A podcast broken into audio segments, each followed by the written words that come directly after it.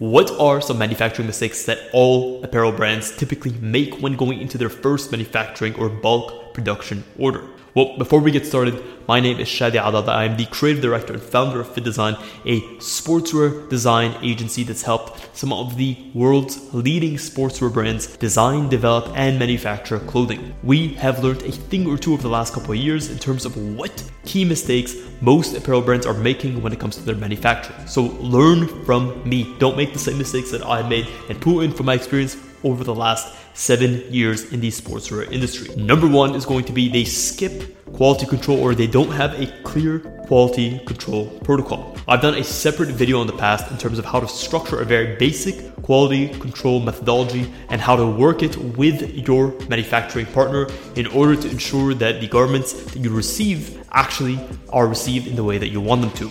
Most brands, when they go into it, they sort of rely on their manufacturer and they have no way to determine what passes a good quality control test and what doesn't pass a quality control test. Some things can be like uh, in terms of what are the tolerances for the size grading techniques that you have. Another thing can be what constitutes a poor quality product. Two is you underestimate your production costs. When it comes to manufacturing, sometimes the price that you are quoted as an FOB cost is not the only cost that you have to take into account. There's a variety of other additional surplus costs that can actually rack up. You need to look at other miscellaneous things like your sampling costs. Other things that you have to bear into account are going to be your shipping costs. They're going to be your duties, your tariffs. You're going to be other miscellaneous storage costs that you may incur because of late payments or because of delayed payments. Number three is going to be overcomplicating your designs. When we start and we get into our first collection, we want to create something that the world has never seen before. So make sure that you are balancing uniqueness with the cost effectiveness of the product. Know what price range you want to hit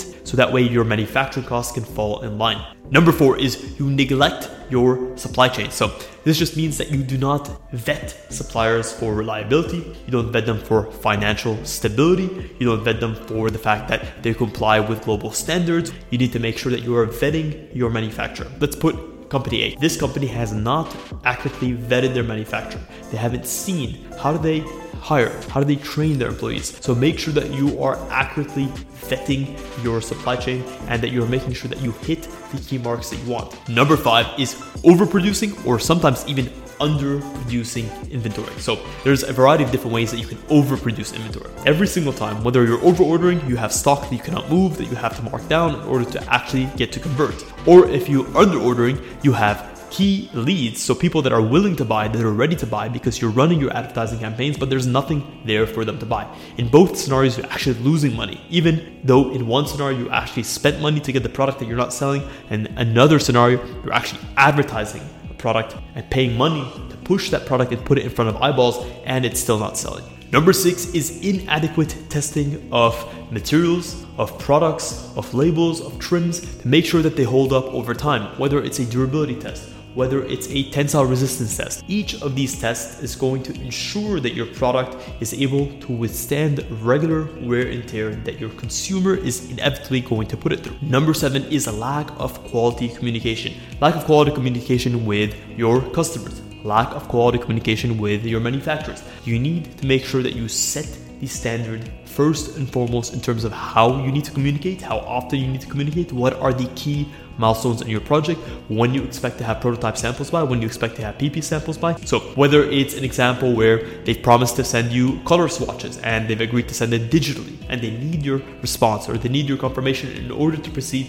from that stage to the next stage. If you take a week, two weeks delay and you basically put your entire project on hold because you just haven't gotten back to them, you can't blame them at the end of the day because it's a lack of communication from your side. Number eight is not planning your logistics and your distribution properly. If your customer is expecting to receive a product by a specific date, and you've done everything in your power to make sure that it's manufactured by this date, but you're not accounting for the fact that once it's manufactured, then it's going to have to undergo customs clearance in the port that it's leaving from. And then it's going to have to go through transit. Then it's going to have to be cleared from there. Then it's going to have to be delivered to your warehouse. So it can take an additional buffer time of around one week to two weeks after it's being shipped. And you need to account for that. And you just need to make sure that you are always accounting for anything that can go wrong. Because as Murphy's Law says, anything that can go wrong will go wrong. Number nine is failing to secure your intellectual property. If you've made an effort to design something that's different, to innovate, to solve a problem in a way that no one else has done before, take the time and file for a patent, file for a trademark, file for your copyright. But in short, as soon as you put something out into the public domain, you cannot pre register a patent. It becomes part of the public domain and then you lose all access to its novelty. You can be competed with in an uneven or unfair playing field because you've actually gone ahead and done the R&D, you've spent the development time, but then you put it out into the world and then all of a sudden someone else can easily rip it off because you haven't taken the time or had the foresight to trademark it or to copyright it or to patent it. Number 10 is relying on a single manufacturer. And this may come as a little bit of a contradiction to what I normally say. I normally say build up quality relationships with key manufacturers, have depth in your relationships. Don't just try to go for who is the cheapest or who gives you the best promise. You need to build quality relationships. At the end of the day, manufacturing partners are going to be integral towards the success of your business and they will grow with you as you grow. So you need to make sure that, sure, you are investing yourself into a manufacturer, but you also have a good network that you can tap into in the event that something goes wrong or a manufacturer cannot fulfill a request. This is why, specifically at FittDesign, what we do is we source specifically very quality manufacturers and we go deep into the relationships that we have with them. We build up a great amount of trust and a great amount of equity with them.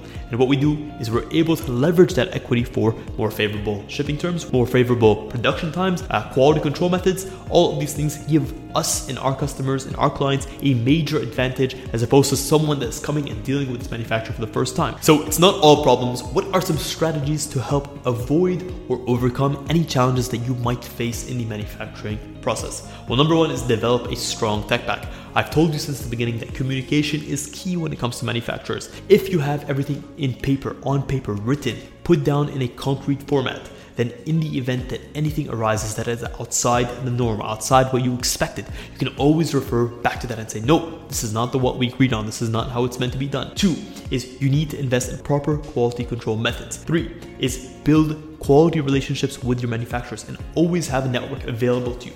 Tap into an existing manufacturing resource list like the one we have on our website, or just take the time and develop quality relationships. All these things are essential if you plan on having a social cause or an environmental cause for your brand. Well, guys, let me know which of these points you agree with or disagree with. Have you made any of these manufacturing mistakes yourself? Are you worried about starting your first bulk order? Do you have any concerns that you think you should or should not be concerned about, put them in the comments below. I'm always happy to answer them. And if you also want to ask me questions one on one, I offer one on one consultations every single week. And although slots are very limited, I would be more than happy to answer your questions. So check the link in description. And I say this from the very bottom of my heart. Guys, thank you so much for tuning in to this episode of Design TV. Until next week's episode, stay awesome.